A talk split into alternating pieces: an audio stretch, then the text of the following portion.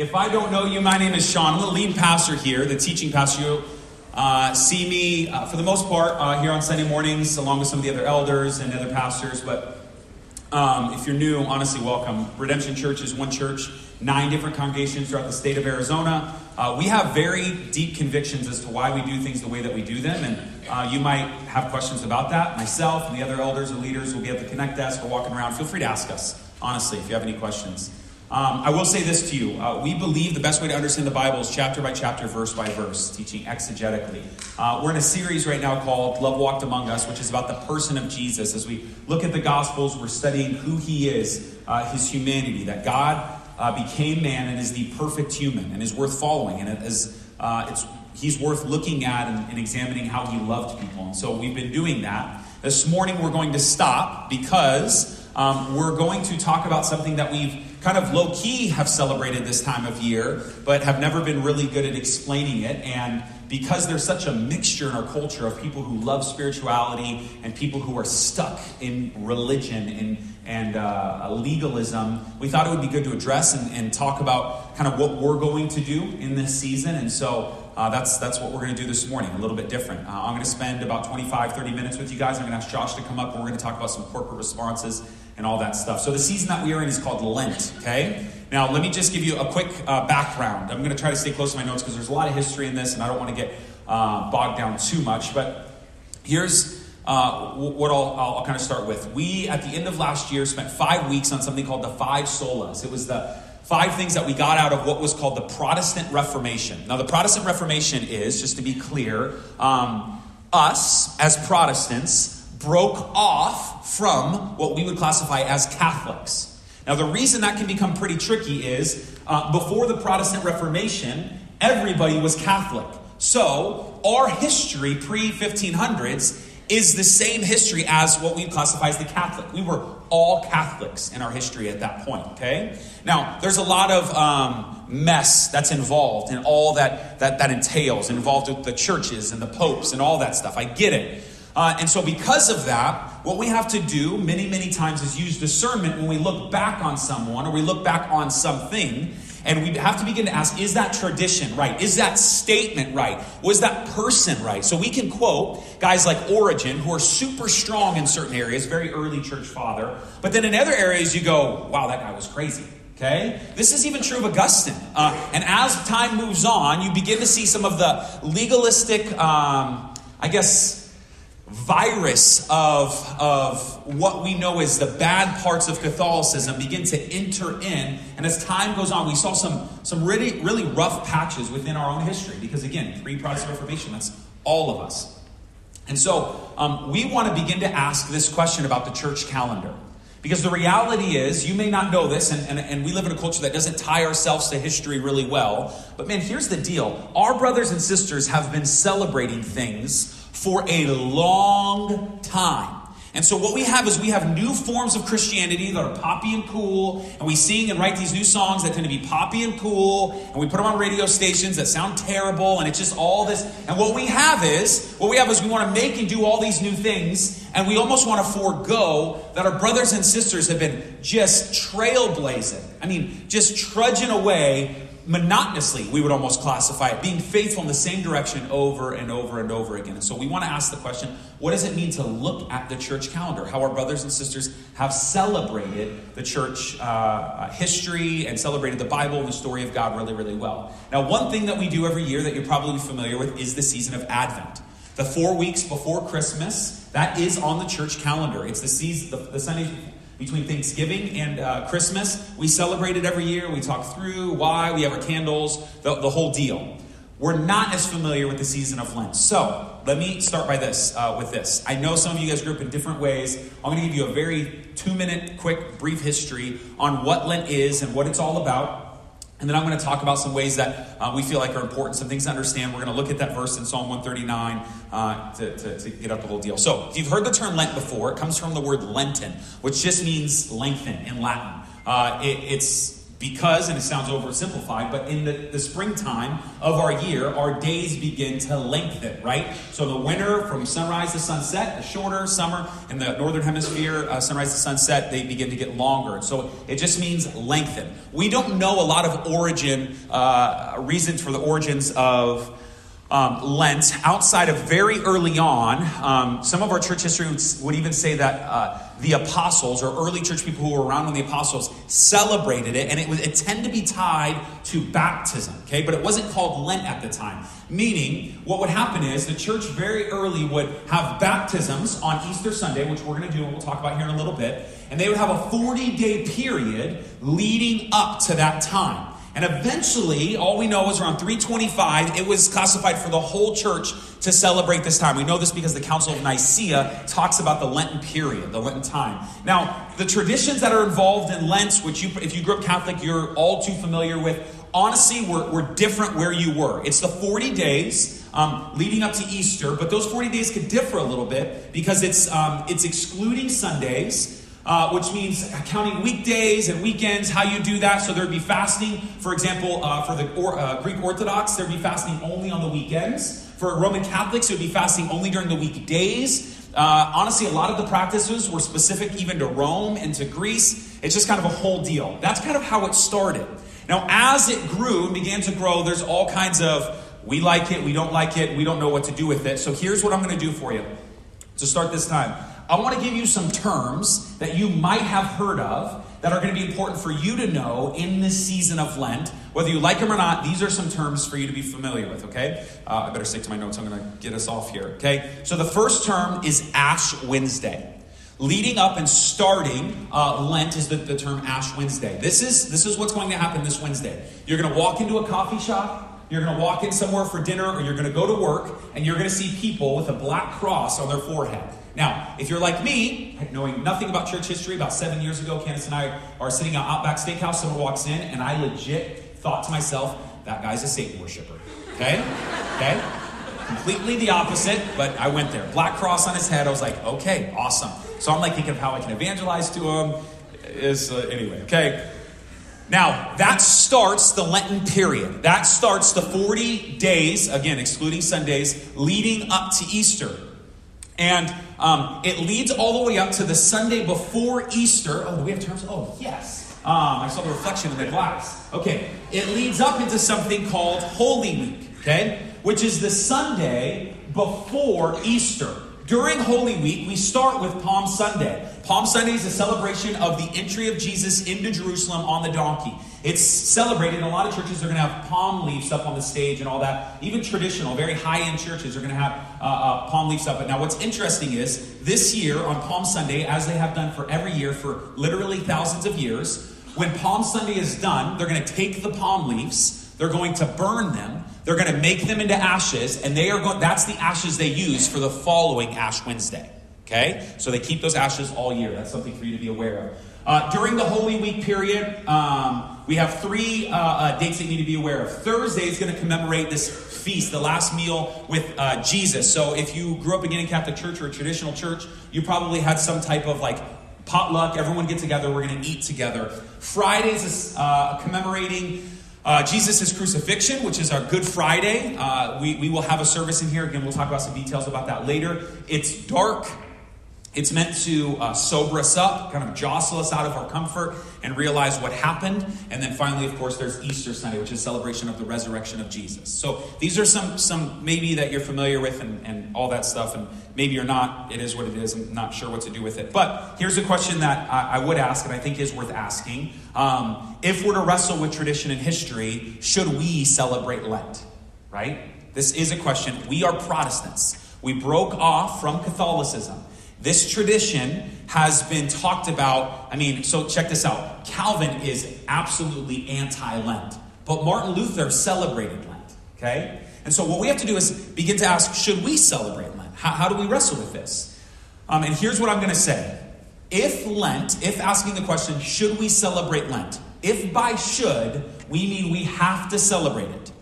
We, we, if we're, we're doing something wrong if we didn't, if we don't celebrate it, then no, we should not celebrate Lent. Okay? Absolutely not. And I would argue, so I got my master's in missional theology, I would argue Calvin's missional context is the reason he did not like Lent. Meaning, um, he's talking to a lot of people who are coming out of Catholicism and Lent. If you grew up Catholic, maybe your parents are like this, maybe you were like this, maybe your friends are like this.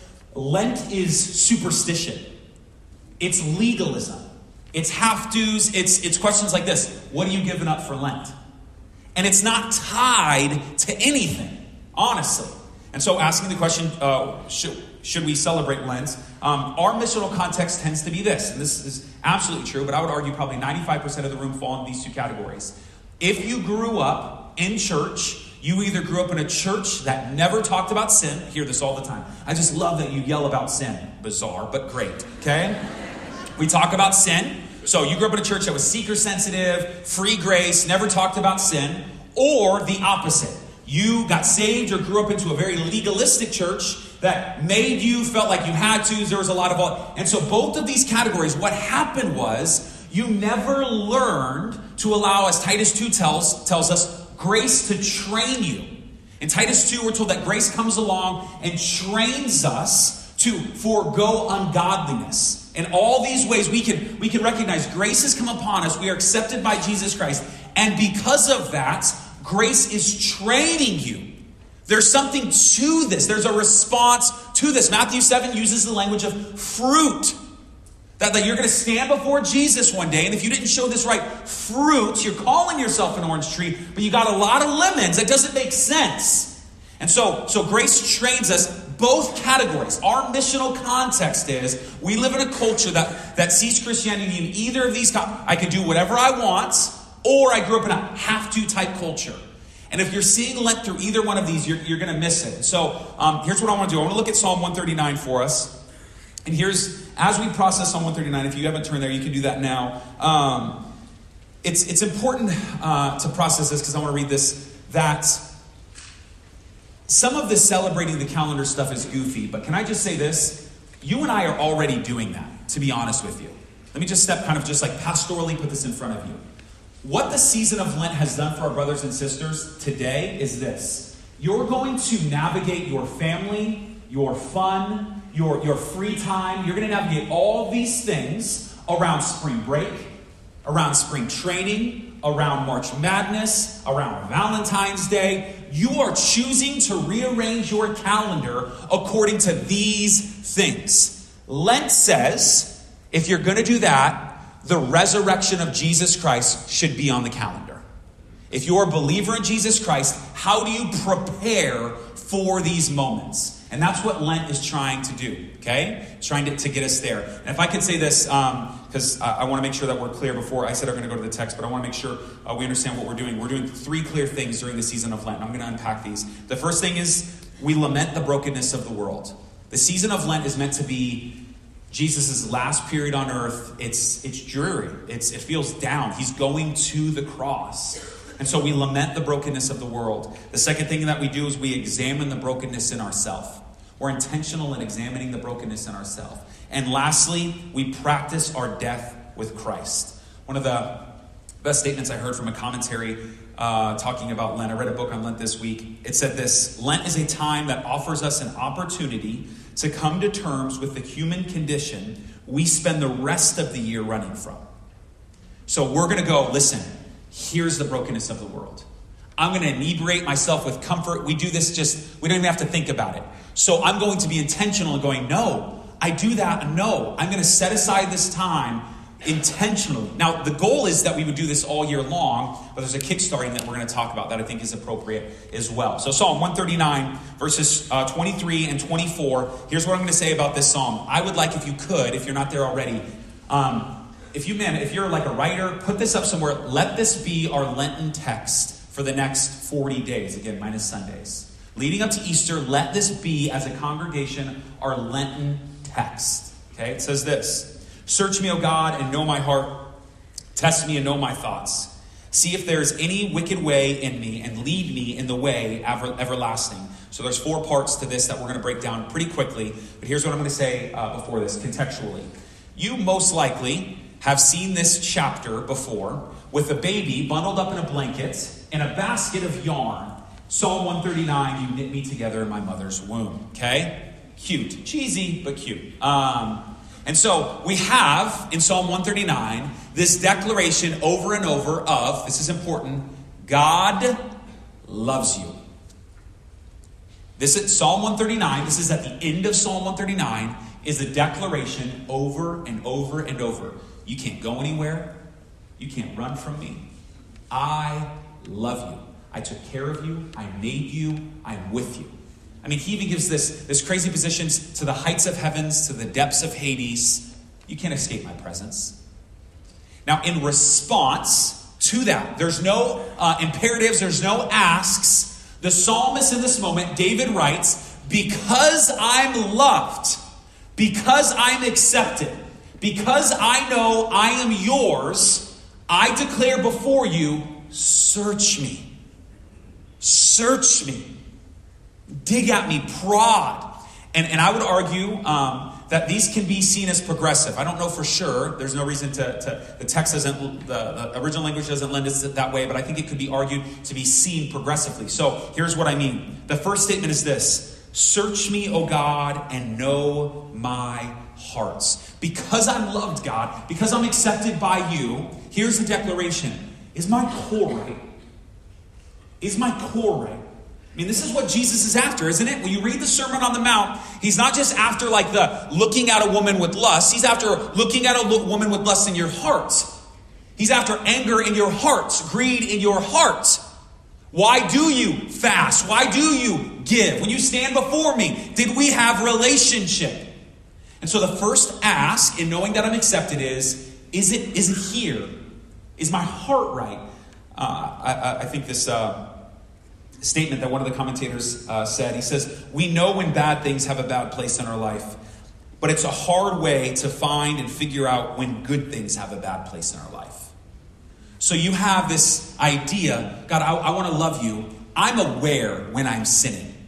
But when there's good things that you have given me, have those good things become ultimate things. I want to I want to know that. Search that out within me, God.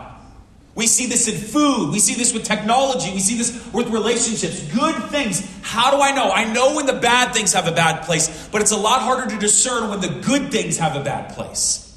So search me, God. And in searching me, the declaration, I love this. I'm going to read this. Um, ESV says, try me, but I think the word test me is more appropriate here. Test me and know my thoughts. Um, what's interesting is the root word in Hebrew for thoughts is the word where we get word branches from. Um, so I so here's what I mean. The declaration of God, I, I'm loved and accepted, and because of that, search me out, figure me out. And here's what I want: test my fantasies, test my wants, test my longings. Meaning this: in the moment when I've got nothing, I'm laying in bed, or I'm just driving and I'm thinking, in that moment, God, Spirit, convict me. What am I fantasizing about? Who am I fantasizing about? What am I thinking about? What do I really, really want? And it is so hard to not watch almost every Disney movie. And all the main characters struggle with this one thing I think I want this, but actually I want this. And this was just in Wreck It Ralph 2. I'm ruining the movie, but it is. Just watching this, and here's like Penelope's like struggling with, I want this, but, but I really want this. And, and this is what we find. This is like the, the compass in Pirates of the Caribbean. This our culture swims in this stuff. And so, so putting before God, test this. I say I want you. I say I want you. But suddenly, when something bad happens, I'm going, God, what's the deal? I thought I was getting everything right. Well, let's see. Let's put your feet to the fire. I want to know, God. I'm accepted. I want to be all in. And then the declaration after that test me and know my thoughts. I would even add to see, but see if there's any wicked way in me. Um, any wicked way, I would probably translate any idolatrous way or way of sorrow in Hebrew. See if within me, as you're looking, what ways of darkness exist in me. What ways, though I, I say I love you, I'm following you, there are parts of me that still want this thing. I'm accepted and I want these things to go. Nobody who's a parent wants their kid to be just in front of them good, but behind their back doing all kinds of shady stuff. Nobody wants that. You want honesty. even if it's messed up, like, and so you're staying before God, here I am, here's where I stand, I'm broken, search me, test me, because I have ways of wickedness, ways of sorrow, ways of darkness, ways of idolatry within me. Search those things out. This is his prayer. And then lastly, to, to search those ways out of wickedness, sorrow, and idolatry. Lead me in the way everlasting. I think what David's trying to do is that wicked way, way everlasting, is flipping these in order to go. There is a way of idolatry that I can follow that sometimes my heart leans towards. But, but can you please lead me in the way that is right? He's holding these two things up against one another. And it's hard to know that. And so his prayer is God, show me these things. Because here's what we will not do we are not natural inventory takers. I'm quoting a lot of movies here, but man, we just uh, watched Small Feet or Small Foot or whatever with LeBron James is in that movie. And you know the whole mantra? No, Anthony. Uh, the, the whole mantra is if you have a question or a problem, suppress it. What do you do? And they all go together suppress it, right? So we're not natural inventory takers. We're going to inebriate our questions uh, with, with social media. We're going to press it down by listening to talk radio or music. And so we're not natural inventory takers. And what this is, is I want to take inventory. I want to ask the hard questions. And this is David's plea before the Lord. Now, again, this is important. This is on the heels of being accepted. What I would put in front of you for the season of Lent is this is not just David's prayer. The New Testament picks up on this mantra.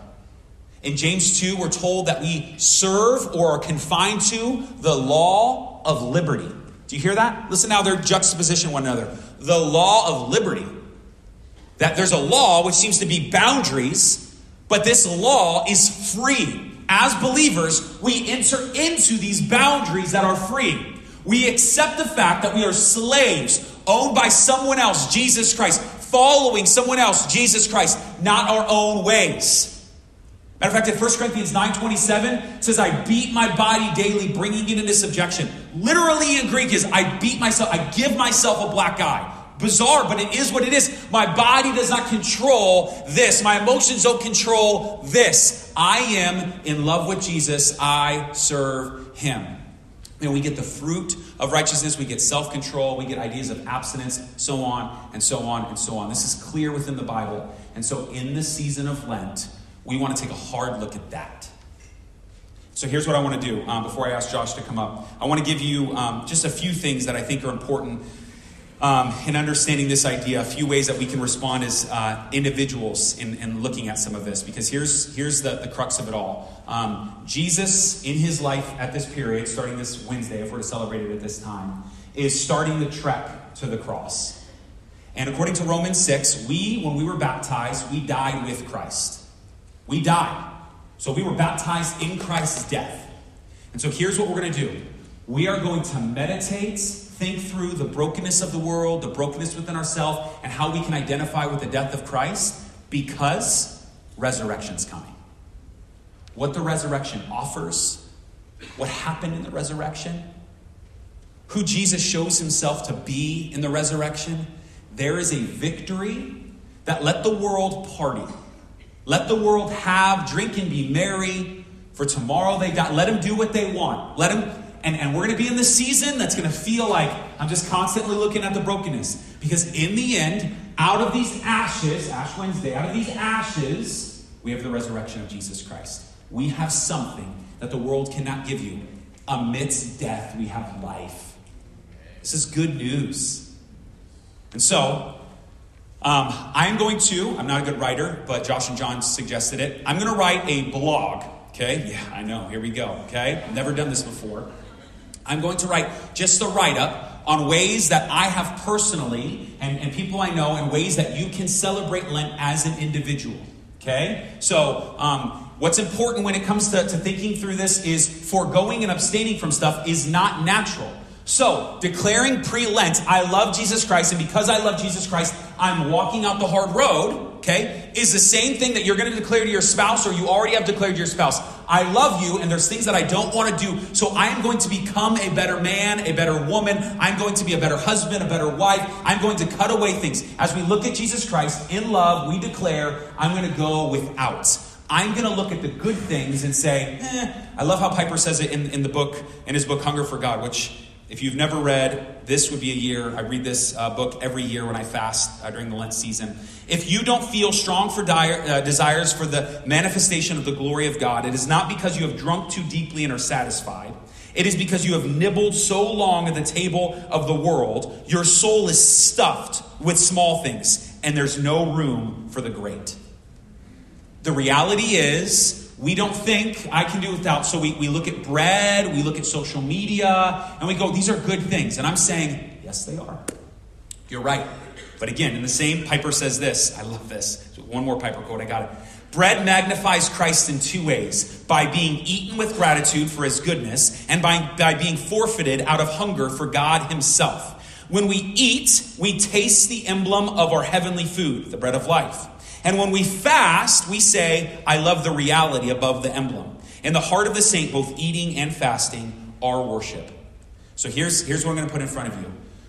Take some time this week, leading up to Wednesday, and think through some things that you would go, this is a good thing, but, but maybe for this season, I'm going to forego it to focus in on Jesus Christ. Josh is telling me it's time to start him coming up, apparently.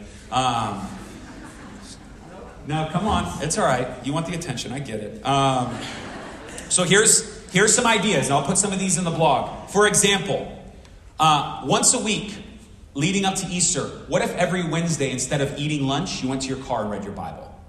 You examine the brokenness of the world.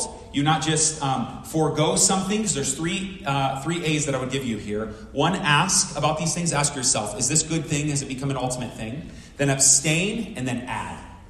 Ask, what thing? Abstain maybe from that thing that you should, and then add something. So every Wednesday, what if you went to your car instead of eating lunch, you only ate breakfast and dinner? Crazy, okay? And you read your Bible.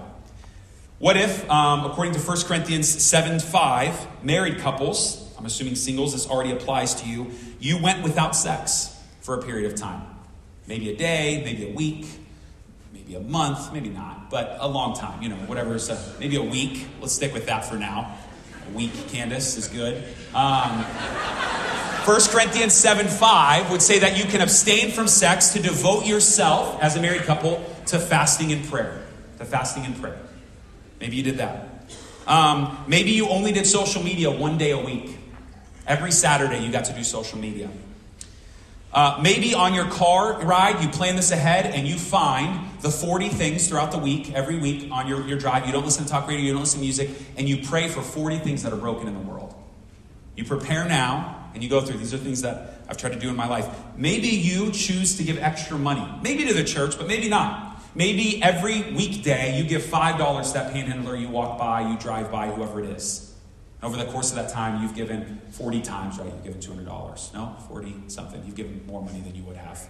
Yeah, 200. That's right. I'm smart, okay? So here's, here's what I'm going to say, Josh, if you're ready. Here's what I would say, the last thing I would say about Lent. Just as athletes drill down to, key, uh, to their key skills. This is a quote from the guy that I read this week. To, uh, sorry, just as athletes need to drill key skills down and musicians need to practice scales, so Christians need to practice self denial and self giving love. It's important for us to know that you may ask, well, are we going to get lax after Easter? You're missing the point. That's what, for some of you who grew up Catholic, the religiousness of Lent has become. I'm saying let's man, let's restart. This isn't like a new New Year's resolution. This is a going, hey, here's where I'm at with these things. Ah, man, it's become an ultimate thing. God, I didn't have enough time to pray. And you're like, you look at your phone and you've got like four hours a day on Facebook. Maybe, just maybe, you don't realize every time you open your phone, you know where your, your thumb, the muscle memory in your thumb knows where to go for that app. And so you go, you know, I'm going to do without. Maybe that's a good thing. Now, that's as an individual, we, the way that we can respond. Again, I will do my best to write a decent blog. Um, but there are ways that we're going to respond corporately. And these ways are important because um, the church historically has done more of these uh, corporate responses than they have just individual responses. So I'm going to start with one, let Josh share a few, and then uh, I'm going to do one more, and then we're going to spend some time praying. The first one is this um, baptism. If you're in this room, here's what you can be aware of. Um, in the, uh, in the 300s, Constantine was the emperor of Rome, late 300s. He becomes a Christian. And when he became Christian, he made Christianity legal in Rome. And this is beautiful, but here's the problem. Um, there was always 40 days uh, that we are celebrating in Lent, but now everyone's becoming a believer. And so the church goes, not only is it legal to become a Christian, it's actually kind of like beneficial. So, how do we know who's really all in? And so, what they did is they took these 40 days of Lent and they went through something, a fancy term called catechisms. They went through catechisms, they taught theology with the people who were going to be baptized. The people said, Hey, I want to be baptized. And the church said, Awesome. Let's see if you're the real deal. I think that question is appropriate in our culture. As elders, we think that question is appropriate in our culture. You say you want to follow Jesus Christ. Well, let's see. And so, we're going to give you the season of Lent. So, here's what I would say if you've never been baptized, Jesus commands you to be baptized. Tina, if she's in this first service, commands you to be baptized. She'll love the attention. She hates attention. Um, second service, I'll make sure I say it again. Um, here, here's be baptized. Let us know right away. I want to be baptized. And for the season of Lent, here's what we put in front of you think through, ask questions, add things, abstain from things, but come to the elders as you sign up. We'll get back to you and go, here's some things you can do over the course of this time as you prepare for your baptism. Okay? That's the first thing, is baptisms. Um, there will be a baptism class on uh, April 7th uh, during first service. So if you want to be baptized immediately, there's a link, correct? Yes. Uh, fill out this link. Josh is. Uh, you fill out all this link, and then we'll get back to you. But there's going to be a class with all the information if you want to be baptized. That's one way. If you've already been baptized, pray for those who are going to be baptized on Easter Sunday. Our Easter services. Uh, no, I'll not do that. You want to do that? Oh, they're right up here. Um, let's let's do our Easter services in a little bit. Uh, never mind. Let's do it now. Um, so here's here's our Easter services to be aware of. We've decided, uh, as opposed to last year, we did one big service. We didn't necessarily like that that much, honestly. Um, so we're going to do three services in here, all the same: 8 a.m., 9:30, and 11. We'll have childcare. It's a family Sunday because we're doing baptisms. Um, five and under is what we're going to have childcare for. We want your kids in here. The sermon is not going to be as long, but again, there's baptisms. We're going to uh, end our time in celebrating the resurrection. But before that, the Friday before Easter on April 19th, we have our Good Friday service. Historically, that service has been packed in here. We're going to do one service again and see if next year, if we have to do two services, but we're going to do it one more time. You're going to come in, and it's going to be pitch black. And the band's going to be in the back, and it's going to be dark. It's going to be a lot of scripture, and we're going to walk through the passion of Jesus Christ. Okay? So, um, there's a card that you have, which I'll explain here in a second as to why with some of those dates. But that's kind of some ways that we're going to celebrate moving towards Easter. But during the season of Easter, there's two other ways that we want to respond one for you as adults, but one for you if you have kids. So, Josh, if you want to walk us through that real quick. Yeah. Okay, so we uh, we had this slide up for the last couple weeks, but if you go to our website slash Lent, I think we have a slide for that. Um, we have a Lent devotional. We used it last year and we're using it again this year. Um, we've done a, a, few different ones, but it's called Scriptures and Sentences. And what it is, a daily PDF. You can just download the whole thing and view it on your phone or on your computer. Um, and each day it's a simple uh, text from Scripture along with a prayer from either a church father or not a church father, someone dead is essentially the goal. Read people that are older than you um, to learn. So um, every day you'll have that. There's artwork in it, um, different things to meditate on. There's, there's uh, if you print it out, there's lines for you to write down different things or use it as you pray. Um, that would be a good help for you. And that's on that page there. It's just that's a short link, but it's our website slash link as well. It'll go to the same same one. It's in your bulletin too if you got one on your way in. We try to give you lots of ways to find out this stuff. Um, but I see people taking pictures on the phone, so um, that's that kids if you have kids. So there's a there's a group of people called illustrated children's ministry i think. Oh, summer's probably not in here. Um, and here's what's cool about them. We use them for our advent time with the coloring pages and we have them for uh, lent as well. It's stations of the cross. Is it not cool that they make jesus not white on their stuff? Good lord. Yes. Yes awesome. josh they do. Um, He's, yeah, not blonde or anything. It's great. So, um, where if you have your kids checked into Redemption Kids, you'll get one of these uh, in a little white uh, envelope on your way out. And something about coloring with your kids, if, if you have kids. Yeah, because there's coloring pages for you and your kids. Yeah, grown up coloring, that's a thing now, and um, kid coloring is always been a thing. So, color with your kids, you'll be surprised at the type of conversations you can have. It's Stations of the Cross, so you can go real gory if you want to color with the older kids, or you can make Jesus pink like my little girl do. So, um, but it's a great opportunity to have conversations. It's good. Yeah. Um, the, the last way that we're going to respond corporately is, is a little bit interesting. So let me say this. Um, one of the things as a church we realized probably in the first couple years is uh, church planters was, was myself and with the elders usually have a i'm not that type of church so especially young guys when we plant we plant in i'm this type of church and we're not that type of church so we plant all the things that we're for not we're not for and one of those things that we realized was money. We plant, you know, it was like, I'm not going to talk about money. Everyone talks about money. And we realized really quickly that was great for the congregation, but we weren't making any disciples in that way, right? So we had to kind of alter and change route a little bit and go, hey, listen, this is important just because we have baggage isn't there. Uh, the other thing we're now realizing that's really important is the word evangelism.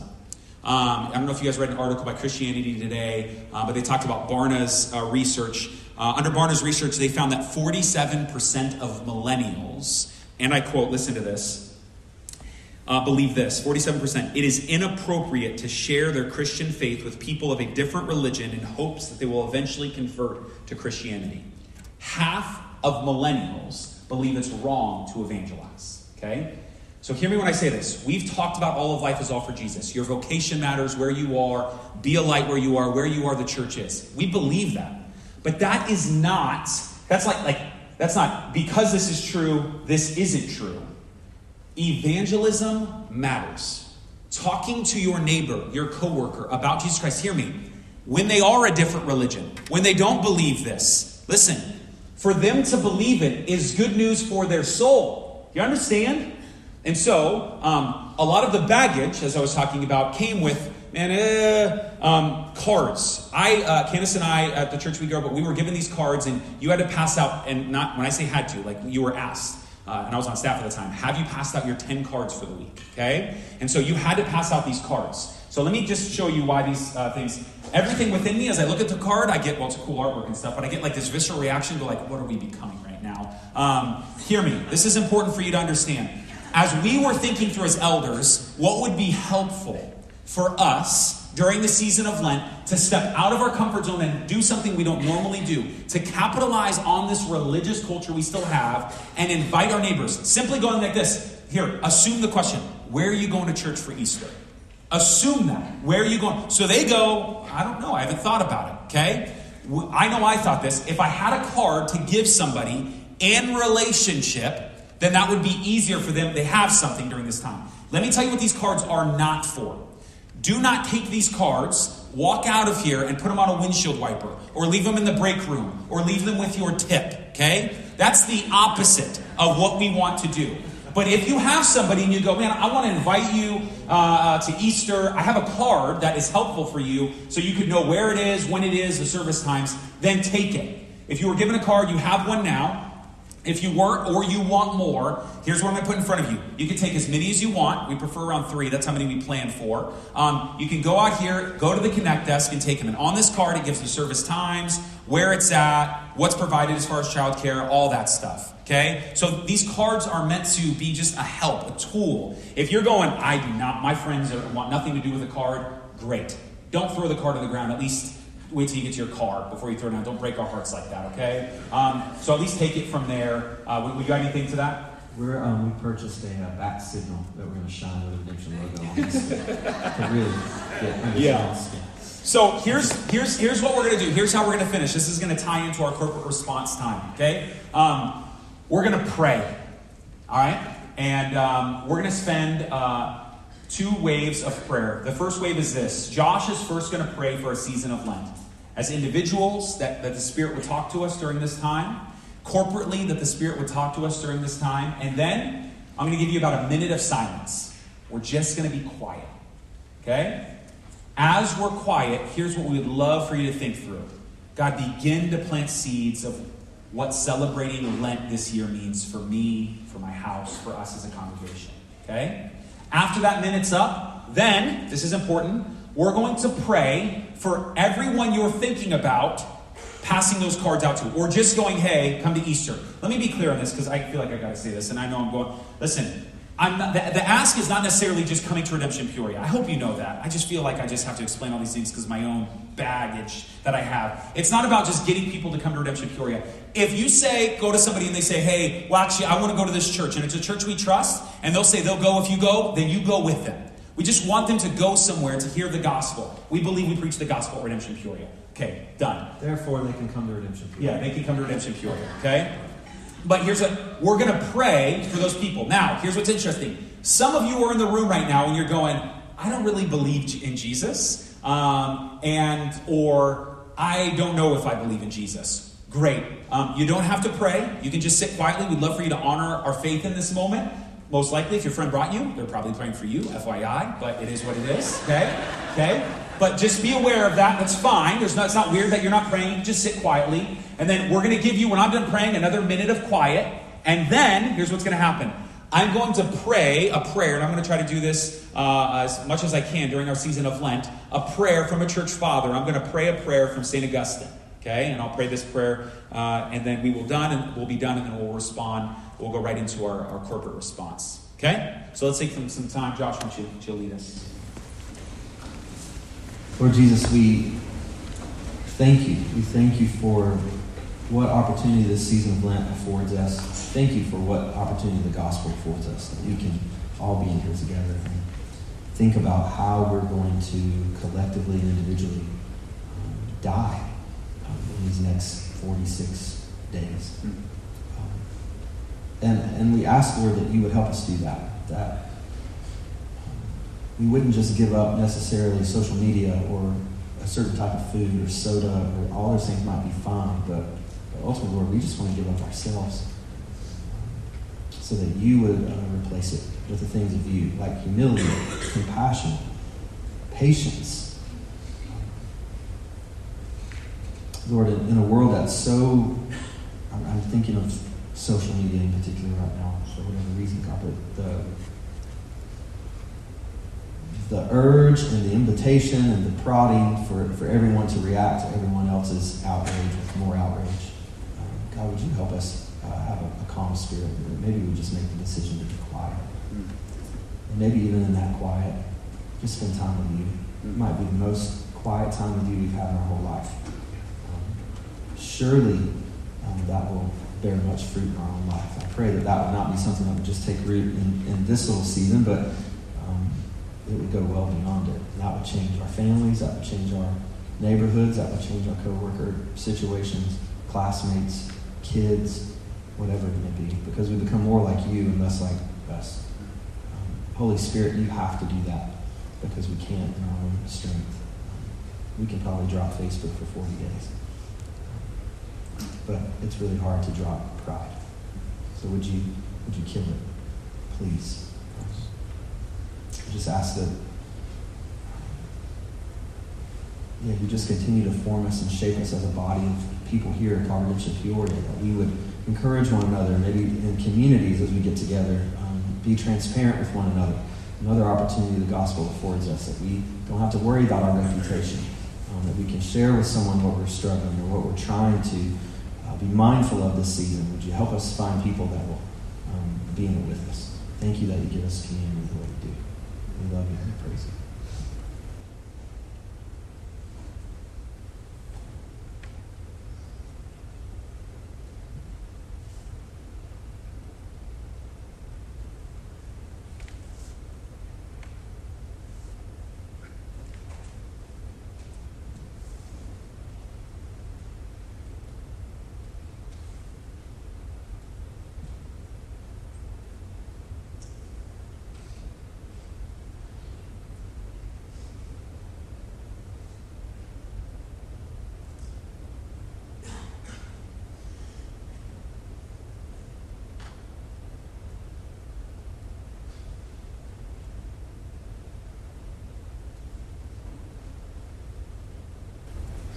the same way that our brothers and sisters have practiced the season of Lent, abstaining starting this Wednesday, as Josh prayed.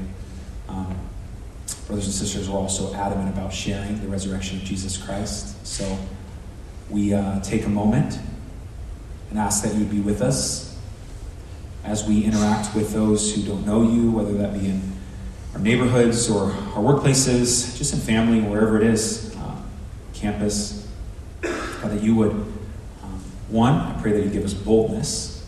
Two, you provide clarity. Um, three, Spirit, we pray that you would give us favor with those we're talking with. Four, I pray that you would Give those who are talking with ears to hear, eyes to see, minds to understand, and hearts to believe. That we cannot coerce or talk anyone into this faith. If it's real, if this is a real faith that we have, Jesus, you will do something. Spirit, you will move and you will begin to regenerate people. And, and even if just the doors cracked open and they're not interested in becoming a Christian, but interested in coming to a service, we pray all those things will be true on Easter Sunday. We pray, God, that you would continue to show us how we can proclaim, we can teach, we can talk through the gospel. So now, God, we take a minute just to think through those people in our lives directly, whether it be a neighbor or coworker, classmate, whoever it is. That even now, Spirit, you're pressing on us just to talk to about Jesus, to step out of our comfort zone during the season of Lent, to invite to church, whoever it is. Take a moment and just pray for these individuals.